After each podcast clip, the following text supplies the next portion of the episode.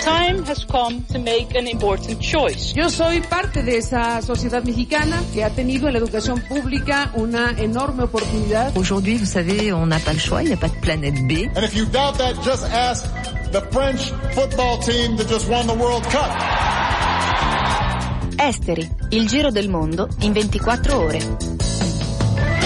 Un eh, saluto ai nostri ascoltatori e ascoltatrici di Radio Popolare e Popolare Network. Sommario della puntata. Germania. Domenica in Assia, test elettorale decisivo per la grande coalizione. La cancelliera Angela Merkel teme una Baviera bis. Volano nei sondaggi i verdi.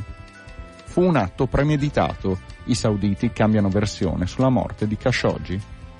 Dopo otto anni un premier giapponese a Pechino, in agenda della visita di Shinzo Abe, le tensioni nel Mar Cinese orientale.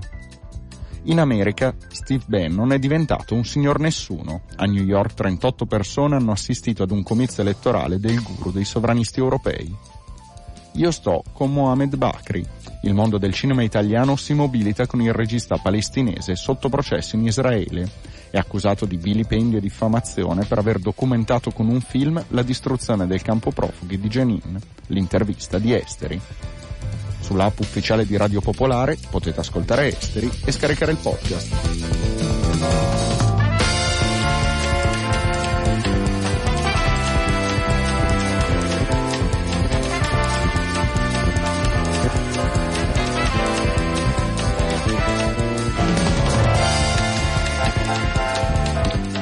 Partiamo dalle notizie. Stanno arrivando tempi bui per il mio paese. Con questo titolo il cantautore brasiliano Caetano Veloso ha scritto un articolo pubblicato da New York Times a tre giorni dal ballottaggio per il quale il candidato neofascista Jair Bolsonaro arriva in chiaro vantaggio sul candidato del centrosinistra Fernando Haddad.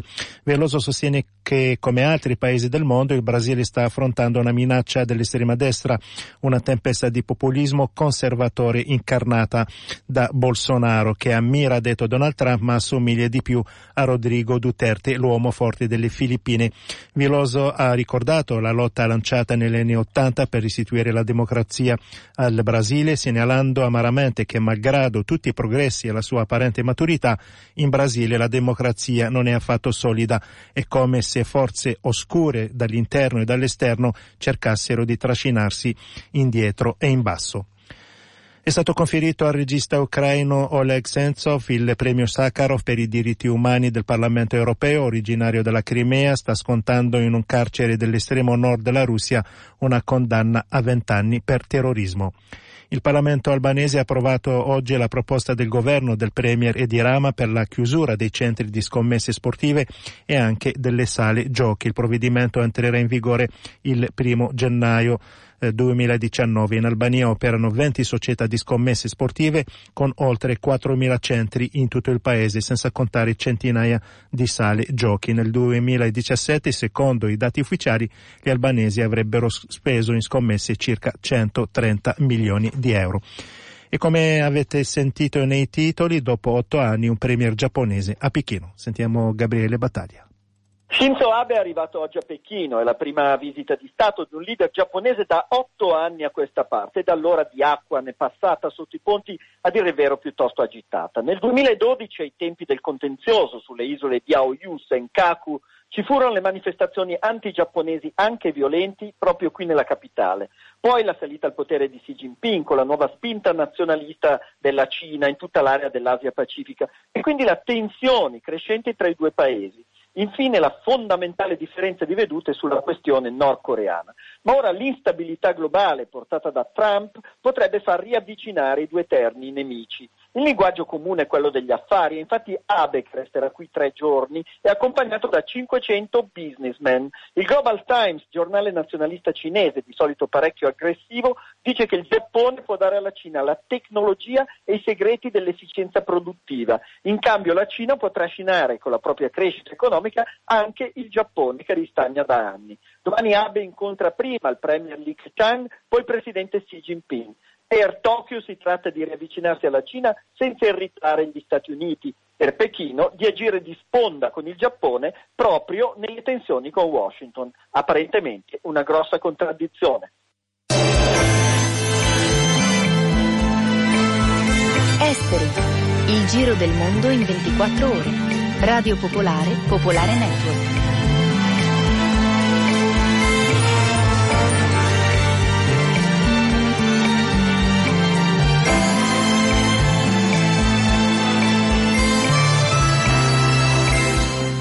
La regione dell'Assia potrebbe diventare una nuova Baviera per la grande coalizione in Germania. La cancelliera Angela Merkel si eh, aspetta eh, domenica un nuovo disastro elettorale. Il voto è un test importante in vista degli europei di giugno prossimo. Sentiamo Flavia Mosca Gorretta.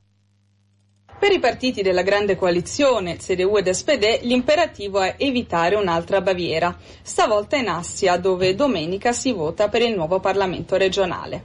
I sondaggi più recenti danno in calo sia i cristiano-democratici, ancora primi ma fermi al 27%, circa 10 punti meno rispetto alle scorse elezioni, che l'SPD al 22%, quasi alla pari con i Verdi, in forte crescita anche di morale dopo il successo dei colleghi bavaresi. E poi c'è la destra radicale, l'AFD, data attorno al 13%, che si avvia spedita ad entrare nell'ultimo Parlamento regionale che ancora le manca. L'attuale coalizione, formata dalla CDU con i Verdi, rischia di non avere quindi più i numeri per governare. Sulle possibili nuove alleanze si sono fatte in questi giorni parecchie ipotesi, compresa quella di un cambio di rotta a sinistra con un presidente socialdemocratico o addirittura verde. L'Astia, ex bastione socialdemocratico, dalla fine degli anni 90 è governata dalla CDU, nell'ultimo mandato appunto alleata con i Verdi.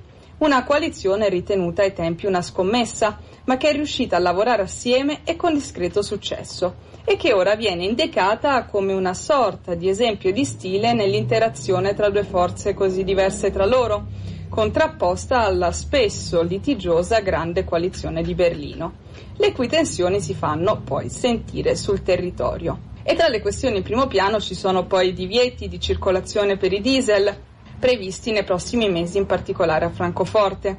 Misure non particolarmente gradite dagli automobilisti e neanche dai governanti, che chiedono piuttosto più pressione del governo sull'industria dell'auto affinché faccia le modifiche tecniche necessarie. Per non compromettere la situazione con litigi e polemiche interne, CDU ed SPD avevano deciso, dopo la disfatta bavarese, di congelare in un certo senso eventuali rese dei conti fino almeno al voto in Assia. La domanda è cosa succederà dopo. Nella SPD sono tornate a farsi sentire le voci che chiedono di uscire dalla grande coalizione, mentre nella CDU, che a dicembre avrà il congresso, un risultato negativo potrebbe dare forza ai critici della cancelliera. La Merkel punta a restare leader del partito. Ultimamente ha ammesso che non sempre si è lavorato come dovuto. Sia CDU che SPD hanno invitato a non considerare le elezioni di domenica uno spartiacque, cercando insomma di circoscrivere all'ambito locale quello che uscirà dalle urne. Se però dovesse andare male, le cose rischiano di farsi davvero difficili anche a Berlino. Esteri, Radio Popolare, Popolare Network, dal lunedì al venerdì dalle 19 alle 19.30.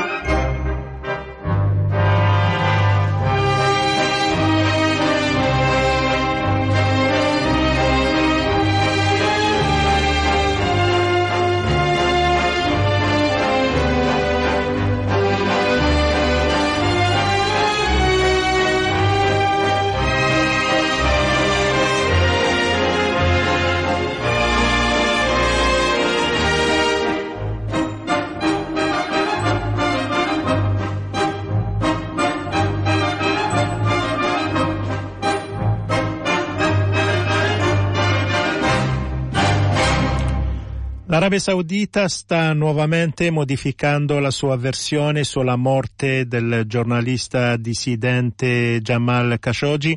Il procuratore capo di Riyadh ha detto che sulla base delle informazioni ricevute dall'inchiesta congiunta turco-saudita l'omicidio è stato premeditato. Nelle prossime ore il capo della CIA, Gina Aspel, riferirà a Donald Trump sull'audio fornito dai servizi turchi che proverebbe l'uccisione di Khashoggi nel consolato saudita saudita di Istanbul lo scorso 2 ottobre. A prescindere da quello che sarà lo sviluppo della vicenda, questa storia ha già mostrato tutta la complessità e tutte le contraddizioni che girano intorno al primo produttore mondiale di petrolio. Sentiamo Emanuele Valenti. La vicenda Khashoggi ormai è un gigantesco caso internazionale. Con il passare dei giorni l'Arabia Saudita sta facendo delle ammissioni, ma il quadro non è ancora chiaro. Soprattutto non è chiaro chi sia il mandante dell'omicidio che sta mettendo in discussione le relazioni tra la Casa Reale Saudita e il resto del mondo. Detto questo, il caso Khashoggi ci sta fornendo elementi importanti per comprendere il periodo che sta attraversando l'Arabia Saudita e la natura delle sue relazioni con la comunità internazionale, soprattutto con l'Occidente. Per la Casa Reale, per Re Salman e per il principe Mohammed bin Salman, l'omicidio Khashoggi è più che imbarazzante. Difficile che l'ordine di eliminare l'editorialista del Washington Post nel consolato saudita di Istanbul, in Turchia, sia partito dal giovane principe ereditario, ma visto che una buona parte del potere risiede ormai nelle sue mani, non lo si può considerare estraneo al caso. La vera domanda è se questo alla fine gli costerà il posto, oppure se la Casa Reale deciderà di andare avanti, con il rischio però di avere in futuro un monarca giovane, quindi con una lunga prospettiva di vita e con una reputazione già rovinata ancor prima di diventare il re di un paese così importante. Sul fronte interno questa storia conferma le ovvie contraddizioni del piano di riforme messo in campo dallo stesso Mohammed bin Salman e anche la lettura superficiale che di questo è stata fatta spesso qui in Occidente. Tra le riforme ci sono anche alcune aperture sociali, per esempio la patente alle donne, o la possibilità per le mogli di fare domanda di divorzio. Sembrano riforme di facciata, ma per la società saudita, dove la discriminazione di genere è tra le più radicate al mondo, hanno un notevole significato e indicano sul serio una volontà di cambiamento. Ma attenzione, anche in questo caso, anche quando si può parlare di apertura, non siamo di fronte a un processo di democratizzazione. Mohammed bin Salman è andato in giro per il mondo negli anni scorsi per convincere politici e imprenditori che il suo paese stava cambiando e che era il momento di fare grandi affari, andando oltre il petrolio. Ma il processo di cambiamento non includeva e non include, Khashoggi conferma, un mutamento in chiave democratica e nemmeno una nuova considerazione dei diritti umani. Era chiaro prima e lo è ancora di più adesso. La questione era ed è modernizzare la società e diversificare il suo sistema economico per la stessa sopravvivenza del regno. Sul piano internazionale poi il caso Khashoggi ci fa riflettere sull'estrema complessità delle relazioni tra Riyadh e l'Occidente, questa settimana, per esempio, molti governi, molti imprenditori hanno boicottato la grossa conferenza finanziaria di Riyadh, ma alcuni sono andati lo stesso a parlare con ministri e funzionari in due giorni sarebbero stati conclusi accordi per oltre 50 miliardi di dollari, così dicono i sauditi. Ecco, questo ci conferma come per l'Occidente non sia così semplice, facile cancellare relazioni economiche e strategico-politiche, per esempio Riyadh come alleato americano in Medio Oriente in chiave anti-iraniana, relazioni appunto costruite nei decenni scorsi. Trump ha citato i posti di lavoro dietro ai contratti per gli armamenti, vale anche per altri paesi. Le contraddizioni, infine, nei rapporti tra Riyadh e Occidente erano già evidenti con i bombardamenti sauditi in Yemen. Non è ovviamente una giustificazione, ma è un tentativo di osservare la realtà con tutta la sua complessità e tutte le sue sfumature. La vicenda Khashoggi sta mostrando appunto proprio questo, cioè la complessità che gira intorno all'Arabia Saudita.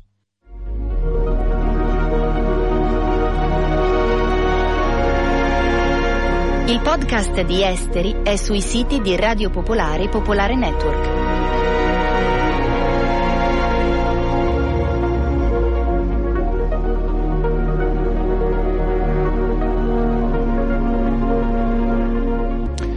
Adesso la rubrica sul midterm negli Stati Uniti a un comizio a New York, 38 persone, 38 hanno assistito a un comizio elettorale di Steve Bannon, che è praticamente in Europa il guru dei sovranisti. Sentiamo Roberto Festa.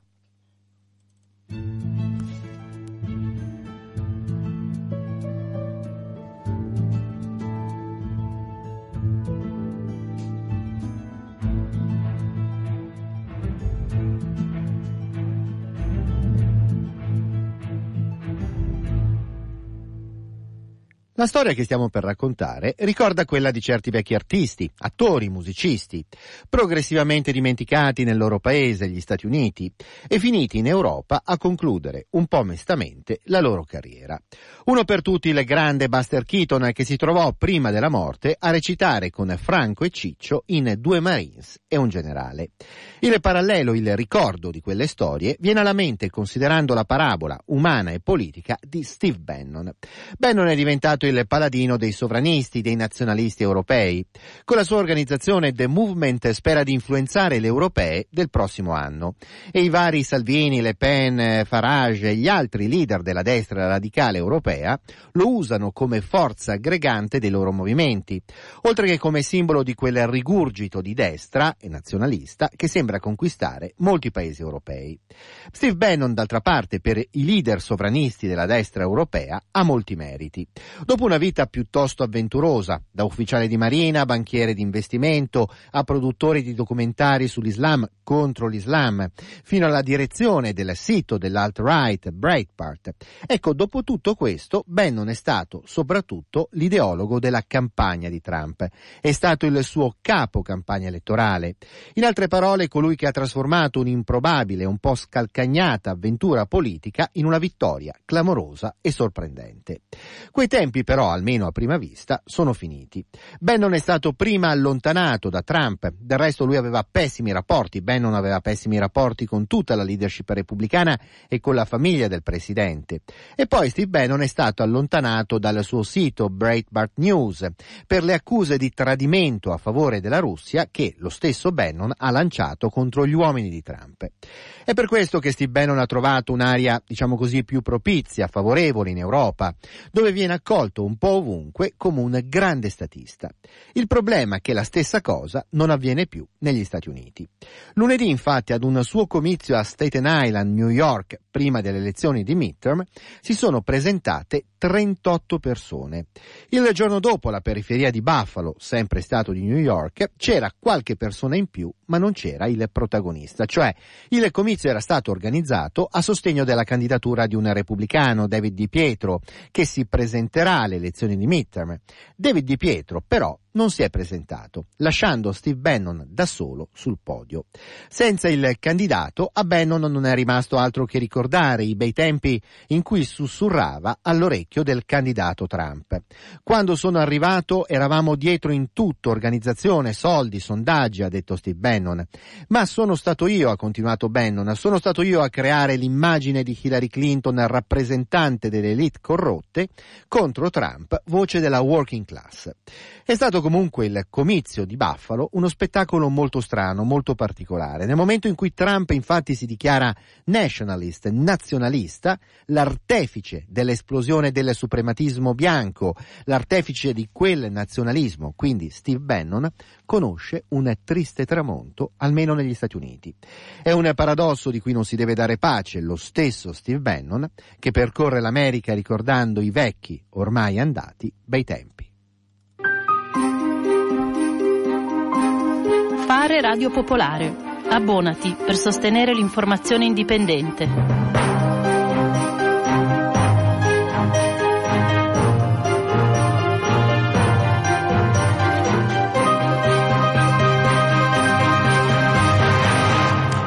Solidarietà del mondo del cinema italiano al regista palestinese sotto processo in Israele Mohamed Bakri, accusato di vilipendio e diffamazione per aver documentato con un film la distruzione del campo profughi di eh, Jenin. Sentiamo l'intervista di Bianca Senatore.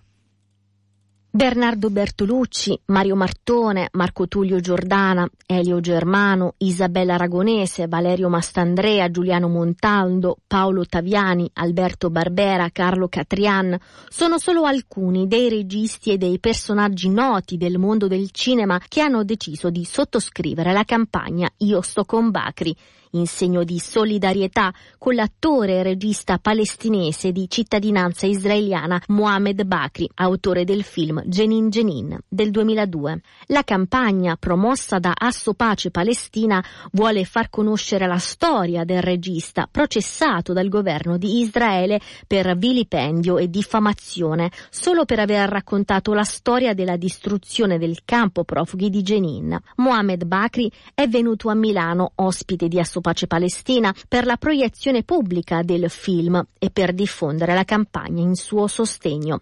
E Radio Popolare lo ha incontrato. Cosa è successo dopo la fine del film? When I finished the movie, exactly three days after the screening in Jerusalem, the film was banned. Dopo la fine del film, esattamente tre giorni dopo la fine delle riprese a Gerusalemme, il film è stato bandito dalla censura israeliana. Allora ho chiamato un mio amico avvocato israeliano che ha guardato il film, ha studiato il caso, io gli ho chiesto aiuto per combattere contro la censura, ci sono voluti due anni per avere un rilascio. Ti senti ancora perseguitato? well, yes, yes. Sì, sì, ma da molti anni fa mi sento perseguitato, ma la cosa è peggiorata dopo Genin Genin. Le prime persecuzioni sono iniziate già col mio primo film del 1983. Hai ricevuto minacce? Yes, many. Telephone calls and uh, many, many letters. Sì, molte telefonate e molte, molte lettere in cui minacciavano di morte me, i miei figli, minacciavano di bruciare la mia casa, altre cose così, ma ormai sono abituato, non ho paura. Di cosa parla esattamente Jenin Jenin? It is uh, people from the camp, from Jenin camp, Palestinians, from all kind of generation. Parla delle persone del campo di Jenin in Palestina, di tutte le generazioni, dai bambini agli adolescenti fino agli anziani che raccontano della loro esperienza, delle loro paure, dei loro sentimenti e di quello che è successo durante le due settimane di invasione dell'esercito israeliano che ha devastato tutto lasciando un cumulo di macerie. Io ho mostrato quelle macerie e fatto sentire le voci e i pianti e la disperazione. Come sta andando adesso il tuo processo? After the censorship uh, I was sued by five soldiers Dopo la censura sono stato denunciato da cinque soldati che chiedevano una grossa somma come risarcimento, ma dopo tre anni sono stato assolto.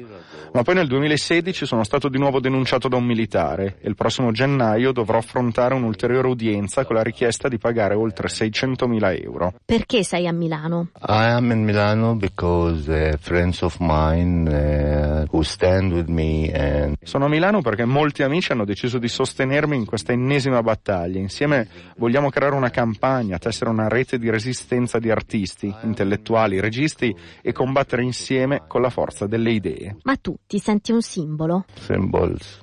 I don't know what I feel. Un simbolo? No. Come mi sento? Mi sento di dover programmare le cose. Devo fare questo e tutto. Non sono un simbolo. Mi sento un uomo qualsiasi, un padre, un marito, un regista, un attore, un amico, un uomo semplice. Very simple man.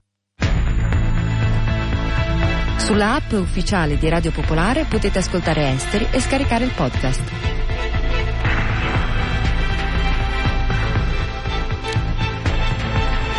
E chiudiamo con la World Music e prima di sentire Marcello Lorrai a tutti un caro saluto da Sciauchi. È stata a Torino fino ai 18 anni e all'Italia è rimasta legata, tanto che in uh, Alsara, uscito nel 2014, un album distribuito dalla Stearns, etichetta britannica abituata a pubblicare musica africana rivolgendosi al mercato mondiale e che certo non aveva la preoccupazione di strizzare l'occhio al pubblico del nostro paese, l'unica canzone non cantata in arabo era in italiano. Nata in Italia da genitori del Sudan, la cantante Amira Keir, pur crescendo a Torino, è stata circondata grazie alla famiglia dalla cultura e dalla musica sudanese e in Sudan è stata spesso. Si sentiva innanzitutto sudanese, ma anche e molto italiana.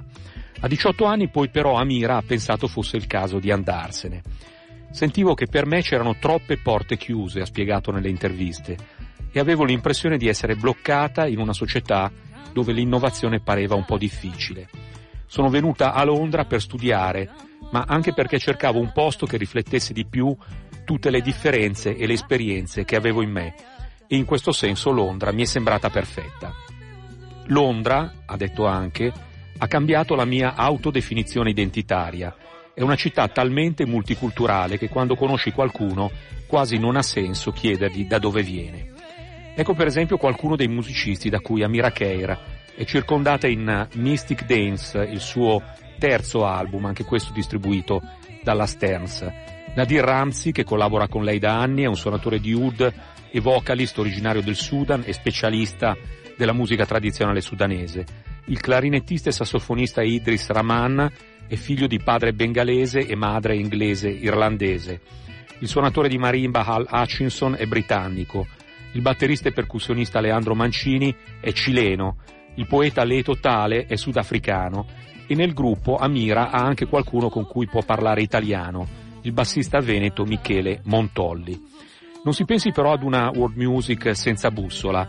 La musica di Amira Keir è in felice equilibrio tra l'apertura e la contemporaneità e l'ancoraggio al suo background sudanese. Oltre a canzoni in arabo, questa volta ce ne sono anche in inglese, tra cui una bella versione di Speak Low di Kurt Weill.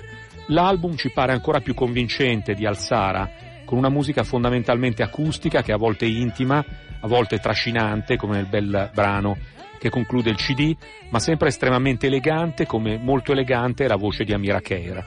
Amira Keira ha già ottenuto molti riconoscimenti, ha partecipato a molti festival di livello internazionale, ma anche l'album precedente non le era invece valso molta attenzione in Italia. Questo nuovo album è l'occasione per rimediare.